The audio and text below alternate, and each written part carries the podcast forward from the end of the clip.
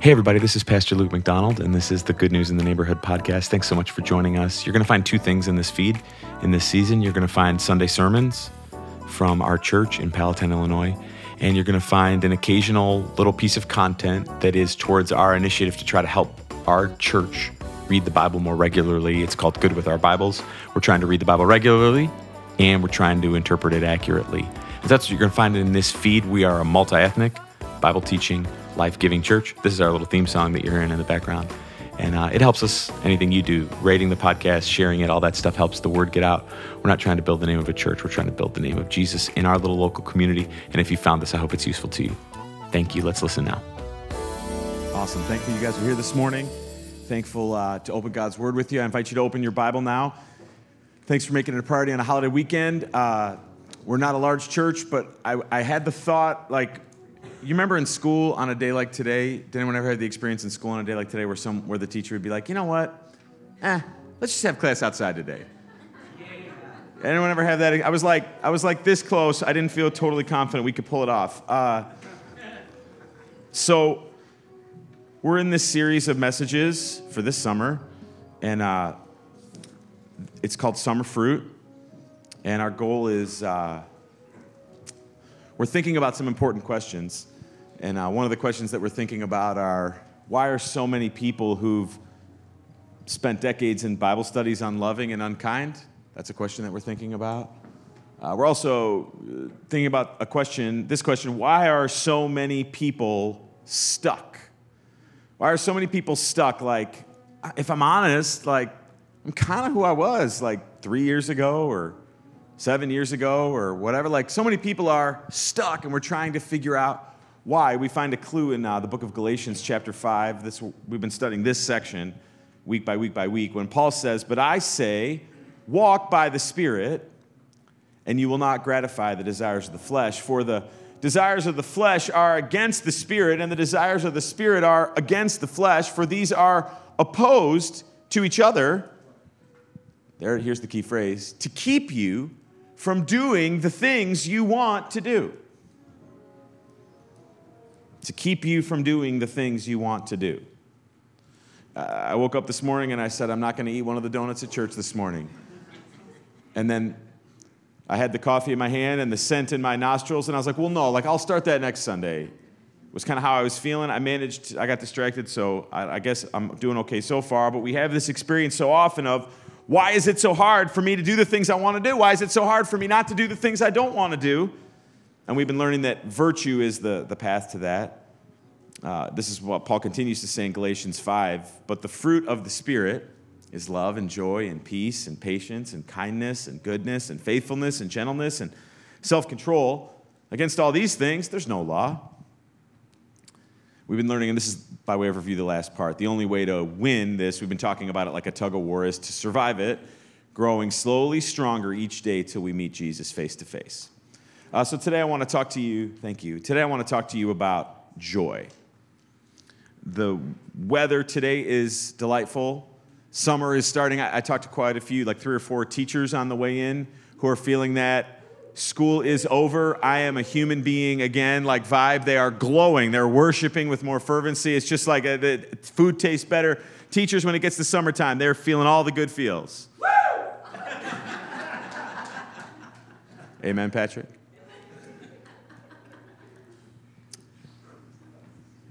But you probably figured it out by now. Those kind of feelings, no matter how positive they may be, it might rain tomorrow, the school year will come around again, there'll be another time to pay taxes or another sickness or another this or that. That the good feelings in life are great, but they are fleeting and temporary. Joy is something different. Joy is a supernatural delight in the person and the purposes and the people of God. That's the way it was taught to me, and I want to teach it to you that way. So, joy is uh, that positive feeling, that delighted outlook, but in the stuff that really matters, in the person of God, who God is. That's what we're praising for this morning, the purposes of God and the, the people of God. Um, we're using a different fruit in each one of these weeks this summer. Um, today, the one that goes with uh, joy is the orange. I'm a big fan of the orange. Can I get a witness? Anybody? Uh, I like. I'm more pro pulp when it comes to orange juice. Orange juice was like a big thing when I was a kid, and then everyone got against sugar, and so now it's kind of like on the out. Some of you are looking at me real judgmentally right now, even for the idea. Uh, I, I, like the orange. Uh, orange is like joy because oranges are bright, uh, colorful fruits that bring a sense of energy. They have a zest, a pop. Orange is like one of my favorite flavors of gum because it has that, that juicy kind of feeling to it. No, you can stop judging me. I can like, I can like orange gum if I want, and I don't care what you think. And I can eat some of this orange right now, too. Mm. Paul repeatedly stresses the idea of joy all through his writing in the New Testament. He uses the same word over and over to encourage us to look not at our present circumstances as defining of our life, but to look at something more. I want to show you uh, all this from John chapter 15 today. I know it took me a minute to get there. I hope you'll turn in your Bible there.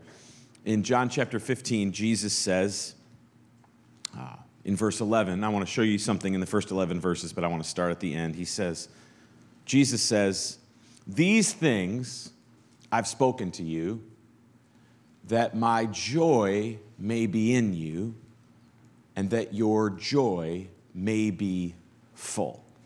So Jesus gives a whole speech, and at the end of the speech, he says, Now listen, I told you all these things because I want my joy to be in you, and I want your joy to be full. Uh, I hope that we've matured now. A lot of us have passed the idea that the message of the Bible is uh, a bunch of rules that we don't really want to follow, but I guess we sort of have to because we don't want to get in trouble. Jesus speaks and then he says, okay, so everything I just said, here's why I want you to understand it. The reason why I want you to understand it is because I want my joy to be in you, I want your joy to be full. Some things to pay attention to. Four things that are going to help us uh, in this. I want to read it to you, all from John chapter 15. Jesus says this I am the true vine, and my Father is the vine dresser. Every branch in me that does not bear fruit, he takes away. And every branch that does bear fruit, he prunes, that it may bear more fruit. Already you're clean because the word that I've spoken to you. So abide in me, and I in you. As the branch cannot bear fruit by itself unless it abides in the vine, neither can you unless you abide in me. I'm the vine, you're the branches, Jesus says. Whoever abides in me and I in him, it, he it is that bears much fruit. For apart from me, you can do nothing. If anyone doesn't abide in me, he's thrown away like a branch and withers, and the branches are gathered, thrown into the fire, and burned. If you abide in me and my words abide in you, ask whatever you wish, and it will be done for you. By this my Father is glorified, that you bear much fruit, and so prove to be my disciples. As the Father's loved me, so I've loved you, so abide in my love. If you keep my commandments, you'll abide in my love just as I have kept my Father's commandments and abide in his love. Here's the verse I read to you a minute ago. These things I've spoken to you, that my joy may be in you, and that your joy may be full. This word that he uses there, I want to show you the Greek word on the screen that he uses for joy, is the, uh, or the idea of full, complete, total not lacking in anything. That's the idea. So I want to show you four things from this text that'll help us learn about how to have more joy in our lives each day. This isn't easy steps, this is things to understand. He says in verse 2 Every branch in me that does not bear fruit, he takes away, and every branch that does bear fruit, he prunes that it may bear more fruit. First key to joy, first thing to understand to have a supernatural delight, not a temporary feeling, is that I can have joy in pain because my pain has a purpose. I can have joy in pain because my pain has a purpose. He's talking about, he says, so he's using this imagery of a vine. He says, now, the stuff that is dead, we cut off, and we cut even the stuff that's alive back a little bit so that the, the tree, the branch, can grow even more. I, uh, Kristen likes to make fun of me. We've bought a few different houses as we've moved, and she likes to make fun of me that I always, I, I love, I always want to live in a neighborhood that I always say that has mature trees. She thinks that this makes me sound like I'm like 100 years old or like, Whatever, but I love having a, a big tree. Right across the street from the church here, there's this tree that's like two people can't get their arms around it. It's absolutely crazy. And I think what I love about old big trees is that you realize that's not like a thing you can just recreate. They take a long time. So we're blessed in the house that Chris and I live in um, right now. We have a huge tree in our front yard and a huge tree in our backyard. Uh, and uh, this winter, around the time we had the construction crews at our house to fix the pipe that burst, also uh, there was a big windstorm and a couple, a bunch of branches like blew off this giant tree and like slammed all over the place. It was a, a kind of a whole disaster thing. But we have this giant tree, and now if you stand and you look up at it, you can tell that one of the big pieces is kind of dead. You can kind of tell that, like, one of the big, I don't know the word, sorry, I wasn't paying attention, whatever day in school this was. Uh, maybe someone can Google it and tell me. One of the big sections of the tree, as it kind of goes off to the side, you can see is dead, but the rest of it still has leaves on it. The rest of it still has, it's still flowering. So the whole thing isn't dead, but a part of it is dead. So it makes total sense, right? I'm going to call a company and they're going to be like, great, for $2.5 million, we would love to come to your house and cut. Have you ever had the tree guy thing and you're like, how can it, what? It costs what? Okay. But what are they going to do? They're going to come and they're going to cut off that part of the tree. Why? So that the rest of the tree can live. We're going to cut off that part so that the rest of the tree can live. With that in mind, let me read again. Every branch in me that does not bear fruit, he takes away, and every branch that does not bear that does bear fruit, he prunes so that it can bear more fruit. We tend I preach about this a lot. We tend to view the difficult things that come our way as a punishment from a God who is angry at us for our bad choices.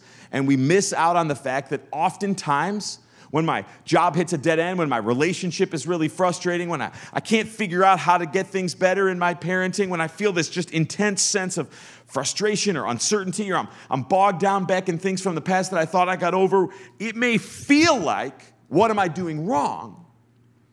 But what it may actually be like is God is bringing me through something so that I can bear more fruit.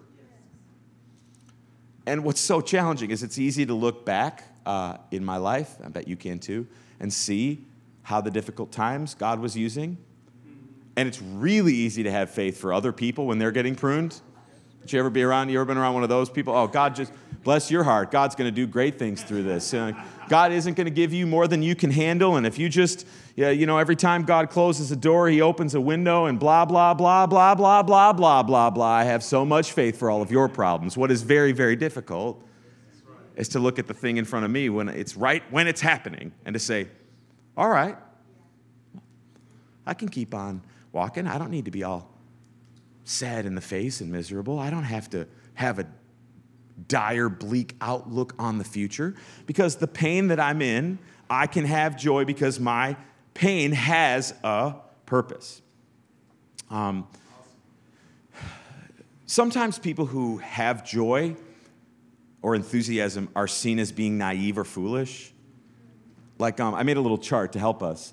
Um, there are people who kind of choose to live in oblivion. You know, like they just don't know about anything, and so there's nothing to be upset about. They just kind of like, you know, watch whatever Kardashian thing, and they're just kind of like not paying attention to the world, and they're living in oblivion. And once you see the difficult things there are in our world, the people that are in poverty, the people that are struggling, the, all the things that are broken, it takes us actually down to a place of worry or uncertainty era. But if I see who God is and I see what God has done for me, and I chose to f- I choose to focus on where he's brought me from and where he's bringing me to, I can make it to the highest place of joy, not because I'm not paying attention to the world around me, but because I know he's got the whole world in his hands. He's got the whole wide world. In his hands, he's got the whole world. You ever know that song when you're a kid? In his hands, he's got the whole world in his hands. That was for our youth directors who requested that I sing today on their last day. He says, Abide in me, verse 4, and I in you. As the branch cannot bear fruit by itself unless it abides in the vine, neither can you unless you abide in me. I can have joy in pain because my pain has a purpose too. I can have joy in process because my process brings progress. He uses this word over and over and over in the text I read to you this word abide. And abide is the idea of to continue or remain or dwell or linger. Joy, I can have joy in the process. This is what he says. He says, so you have to continue, you have to remain, you have to dwell in me, and I in you. Your branch can't bear fruit by itself unless it, again, you have to continue, you have to remain, you have to dwell, you have to linger. And you can't bear any fruit at all unless you continue, remain, dwell, linger. What's he saying? He's saying fruit takes time. Fruit takes time. It just takes time. It just takes time. It just takes time. It just takes a lot of time. And when you wish it wouldn't take any more time, it takes even some more time. Fruit takes time. Uh, and most people aren't willing to wait. So most people are like, I'm there sometimes like, I mean, I've read the Bible like three days in a row. I don't feel any different yet. Like, what? You know, like in the same like spirit of like January gym guy. You know, like I go to the gym in January and then I take the rest of the year off, kind of prepping for next year. Yeah, yeah. All right, all right. Yeah, a few. Uh huh. And you know, like that thing. But we know, we know in our career, in our academics, in our finances, in our relationships, we know that you can't just start, you have to continue to make it anywhere good, right? We know, we know. But somehow, sometimes in our spiritual life and in our outlook, we have to train ourselves to see the world through a joyful outlook. We have to train our minds and our hearts not to pivot to fear, not to pivot to anxiety, not to like have my whole outlook thrown off by one bad thing that happens. And the only way that we can do that is by continuing, remaining, dwelling, lingering in God day by day by day by day. It's why uh, we're working on this thing this summer. These are all over the building. They were probably in the binder. We're working on this little Bible reading thing, um, and we have check boxes on there. And I have a special for you today. If you want to jump in starting in week two, you can check off all the boxes from week one. As before God, in Jesus' name. You can give yourself all of week one and jump on, just get that feeling of progress going. If you're like one of those people, you know, that writes like wake up on your to do list just so you can get a little momentum going, I can give you why. Why are we focusing on this? We're focusing on this because we need more spiritual power to get unstuck, and the process of day by day by day by day is what gets there. I would encourage you to grab one of these. I'm making these little videos uh, they're on Facebook and um, Instagram and YouTube. It's like a minute and a half. They can help you get going for the day. Why? Because you need to see my face? No, because it's just a little way of getting to the reality that fruit takes fruit takes time. And so I can't get bogged down in my frustrations of how long the process takes. This is why Paul says in the next chapter of Galatians, he says, uh, Whatever a person sows, they also reap. But then he says, Don't grow weary in doing good, for in, here's the key phrase, due season, you'll reap a great reward if you don't give up. Yeah. And so the problem is sometimes I'm like, I want the season to be here. I want the time where joy overflows from me without having to work so hard for it, but we're not there yet. And all there is to do in that time is not, we're not going to change the plan. We're not going to go a different way. We're not going to like rearrange everything. What we're going to do is we're going to keep on abiding in God, remaining in His truth, in His love, in His word, another day, another week, another month, another year, for as long as it takes, because in due season we'll reap if we don't give up. Three, uh, I can have joy in my prayer because my prayer uh, produces alignment. I was so excited to preach this to you. He says in verse 7, if you abide in me, so remember that every time you see that word, it's this idea of remain, linger, stay. If you abide in me and my words abide in you, ask whatever you wish and it'll be done for you. Ask whatever you wish and it'll be done for you. All right, come here. Parnell, you're in the sermon today, buddy. Come on. Come on, come on. You wouldn't listen. When you got dressed, you want everybody to see how dapper you were looking today. You and your wife are matching. I mean, it's like, it's happening. Come on. So, uh, what I want to teach to you right now from that verse is one of the things that people of faith in our world least understand. Get this. So, there's a lot of people out there, and you may have been in a church or watched a sermon or read a book that teach Jesus says, whatever you pray for, he wants to do for you. Maybe if maybe you heard a variation like if the offering is big enough or that you give or the, the prayer is exciting enough that you pray or there's enough faith coursing through your body that do you hear what he says? Ask whatever you wish. It'll be done for you.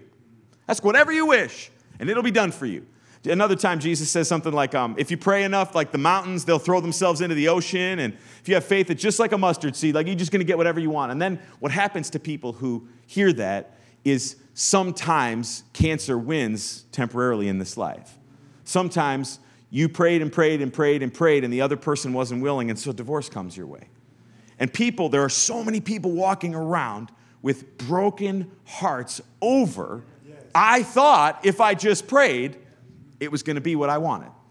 Okay, this verse is the key to understanding. So I want to read it slowly, and then I got you up here for a reason, Parnell. I got my, if you abide in me, and my words abide in you. You see it? Ask whatever you wish, and it will be done for you. So what happens is now we're using you. Uh, so I know we've gotten to know each other. You have a wife who's here today. You have two girls who've been here recently. You have a job. You have uh, a lot of dreams about how you want God to use your life in the future, and a lot of things that you're working on figuring out and thinking about, past, present, and future, just like every one of us. You're standing in for all of us right now. Now, what this verse promises is not that if you just pray, you're going to like find the winning Powerball ticket in your pocket or. Yeah, well, might be, might be, or you know, Google it. Most people, you know, they end up miserable or whatever. Uh, it, it might be that, you know, I mean, It might be that, you know, like the kind of man you're hoping one of your girls marries or the hopes that you have for the future, that this. What this verse promises is not that if you pray with enough joy, you're going to get what you want. What this verse promises is that if you abide in God and in His words, your requests are going to conform to the will of God so that whatever you ask is going to be in His will, and then for sure He's going to do it. So you were kind of playing along with my game. But I'm gonna be honest, God probably, his like goal, dream, hope for you isn't more money in your bank account, it's more love in your heart. It isn't like more ease so that you can just like lay by the pool. It's perfect peace no matter what path he takes you down. There are some things that God promises, but so where we often get stuck is we bring our wants to God and then get burdened, brokenhearted, frustrated when He doesn't answer to our wants. But we're children, truthfully, in our understandings. Uh, my beloved 10 year old, I think, is downstairs right now. His thought is always, like always, another cupcake. seven in the morning, noontime, seven in the evening. If he wakes up to go to the bathroom in the middle of the night, his thought is always more sugar down my throat every single minute of every single day. That's his thought always. And I, I know, you're good, thank you. I know that it gets lost when we start to laugh sometimes. But a good parent would never give that kid that want because we know in the end it would be temporary happiness that would ultimately lead to ruin. Now, I understand that what I'm saying still doesn't answer some of the big questions like, but why didn't I get the healing I was praying for? Or why didn't I get. And I can't answer those. All I can tell you is that his ways are higher than our ways. And sin has damaged the world in ways that we can't always understand. And we don't believe in this church that you kind of like get here with your perfect answer and we hand it to you in a perfect package and then you have a simple faith that isn't that rigorous that you can walk out the door to. We're trying to live where life really is. And joy comes when I linger with God and He rearranges my wants. Yes. So all of a sudden, my prayers start to change. My prayers start to change. And this is so powerful that even the Lord Jesus Christ, in his humanity, had to come to this same understanding in his prayers. Do you remember this? Luke 22 42. Jesus is about to go to the cross and he's praying. He's like, Father, if you're willing, remove this cup. He's saying, I don't want to do it. I don't want to go to the cross. Don't want to do it. Don't want to do it. Don't know what to do it. If you're willing, Lord, like, Father, can you just take it away? I don't have to do it. And then he says, Nevertheless, not my will, but yours be done. Uh, I've experienced this personally. Um, Kristen and I had these three boys, and we always wanted to have a girl. And secretly, we were kind of rooting for a girl on all of them. Now, seeing like how complicated girls are, I don't know why that's what we wanted, but for whatever reason, that's what we thought we wanted. So, for another day, I don't know. Uh, and uh, we wanted a, a, girl in our family, and we wanted, we thought we had capacity for one more. We were wrong. We, we have at least one too many children, but that's for another day. Cross that bridge now. But I remember, uh, for whatever reason, it was a struggle for us to get pregnant with the fourth one. And we prayed and prayed and prayed and prayed and prayed and prayed, and it didn't happen for like quite a long time. And then, um, and then it did happen. And uh, not at the time that we wanted, but I could look back, and I don't have time to go into it today, that I could tell you that our daughter was born uh, at the exact time that she was born for supernatural purposes because of things that God knew He was sending, a path that He was sending our family down. And we had to get to the place where we said, Lord, we think we know what we want. I, th- I think I know what I want, but not my will, yours be done. But you know what the prayer God is always going to answer? He's always going to answer the prayer for peace. He's always going to answer the prayer for strength to keep on going through the difficult thing. He's always going to answer the prayer for the virtues that He wants to build, the fruit that He wants to make in us. Uh, thank you. I thought it was too. I, uh, we're almost done now, but um, I was thinking about some joy thieves, like things that we fall into that steal the joy away. You ever have that in your life? Do you ever have where you wake up and it's like you're feeling good, and it's going to be a great day and, and, like you know like your clothes fit a little better than you were hoping they were gonna and you're just like it's, it's happening and the coffee tastes good i'm out the door and then like something happens and by like an hour into the day you kind of just want to go back to bed has that ever happened to anybody where it's like something could just like take all it was like i was on top of the world and now i'm just here's a few things that steal our joy we want to be aware of these uh, here's one our joy gets stolen when we think that people with more are happier than we are Do you know how many people who are richer, better looking, more successful? Like, just pay attention. Our culture is filled with these stories in all kinds of different ways. More, whatever the thing you're chasing, isn't necessarily going to make you happier. There's a lot of really successful people that are miserable. But and like this is the part where it's hard because in church I'm saying that and you're like, oh yeah, he's right, he's right, he's right, he's right, he's right. And then like you're in the carpool line and like someone pulls in with that new car that you kind of want, and you're like, what's That's the part we have to train ourselves. God has given you everything. I mean everything. I mean absolutely everything that you need to be filled with joy right here. In fact, our affluence here in America, if you just did a little bit of study, you would know this. Our affluence in America doesn't make us happier, it just makes us want more. Most of the places in the world where people have way less than we do, I'll, let's be honest, can I? None of the worship teams in here. I walked in this morning and they were complaining that it was hot in here. Maybe it was. I don't know. That's fine.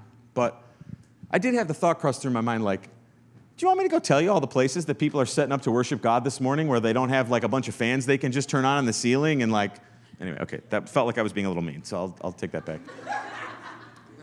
Two, um, it takes our joy away when we see the past is better than the future. Maybe we think like the best days are the college days or the high school days. I'm sorry, if you're living there, I, I don't want to be, I don't know what to tell you. Like, there's lots of folks in the church here that I get to spend time with who've already raised their family or already sent their kids off or already into retirement. And they sometimes even have a package of like, man, I'd love to go back and do this part over. I'd love to go back and do this part over. I'd love to do this part over. And those are all natural things. But I can't have joy if my thought is the very best days of my life are ones that I've already lived. I just can't. I just can't be joyful. And again, God has incredible purposes for you right where you are right now. But it steals my joy when I, and then three, um, it steals my joy when I choose uh, a victim identity. This is everywhere in the world today, um, where you define yourself based on a bad thing that happened to you. And um, so when I look out of the road, I know a lot of you guys, I know most of the people in the church, and I could go around the room. There are so many difficult and unfair and terrible things that have gone on. I mean, I could go up and down almost every row and around the room, and in the second service, I mean, the second service people, Lord knows, they got all kinds of issues, all right? Like, I mean, but, but you're more than the thing that happened.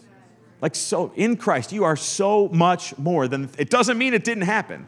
So, for generations, what the church did was because you're a conqueror in Christ, that meant that we just kind of pretended that the bad stuff didn't happen and didn't look at it or didn't acknowledge it or just kind of put it under the rug or whatever. So, we're so far past that now where people are sort of almost pressured to be defined by all the bad stuff that happened.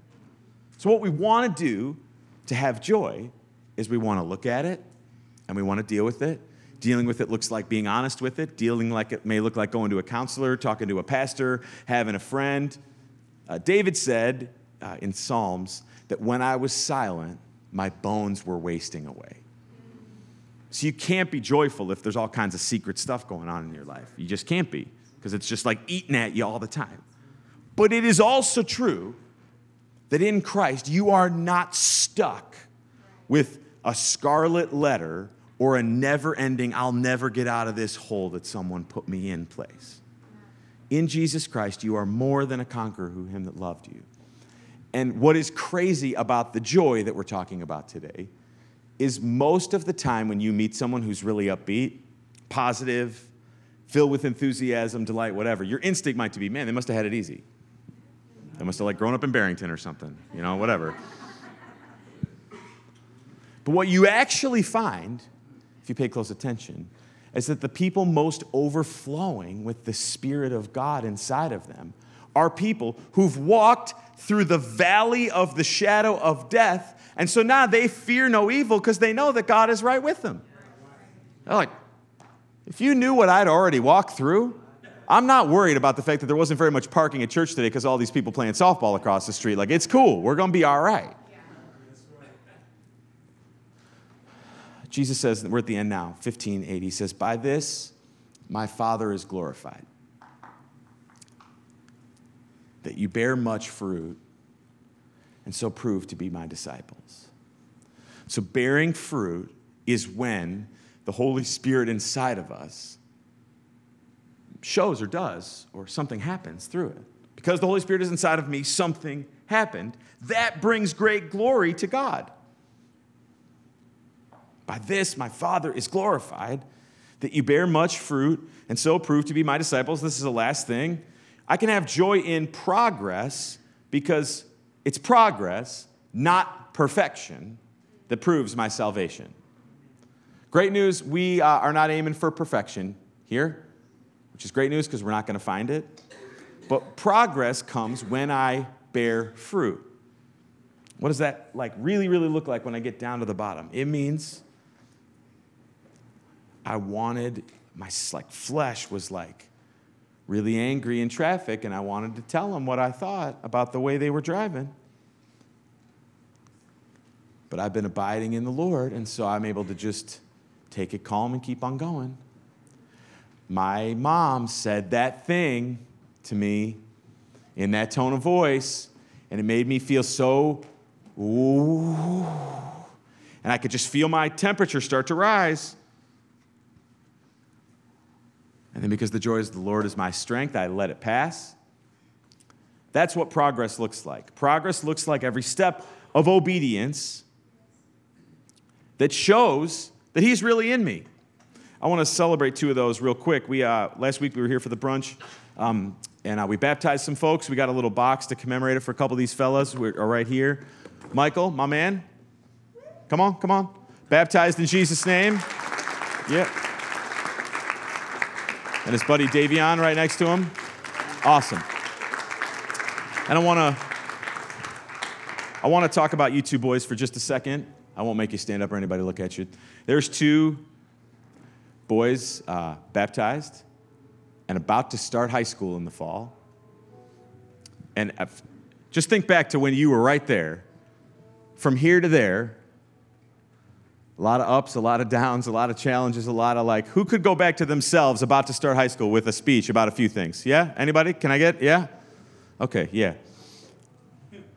The test, the way of thinking for you young men, and by proxy all of us, in the days ahead, is not perfection. It's not like I never got angry again, never lusted again, never had a bad attitude with my parents, never rolled my eyes while the pastor was speaking again, whatever. That's not the test. The test is what he says By this my Father is glorified, that you bear much fruit. And this is what we're learning that's so awesome this summer, and this is where we're ending. We can't just try not to be miserable. That's not joy. Joy isn't just being like, I'm happy, can you tell? It's when we put on the virtue, is when the bad stuff goes away.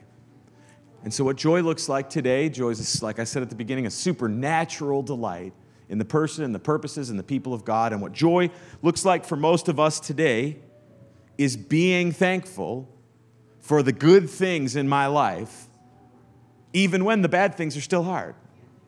I've taken it to be a discipline to, from my lips, praise God every time the weather is beautiful. It's a small thing, but it makes such a difference. Thank you, Lord. What a day today.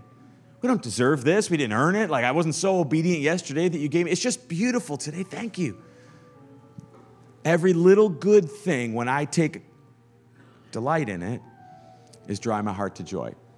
That's what we're talking about uh, today. Uh, would you pray with me?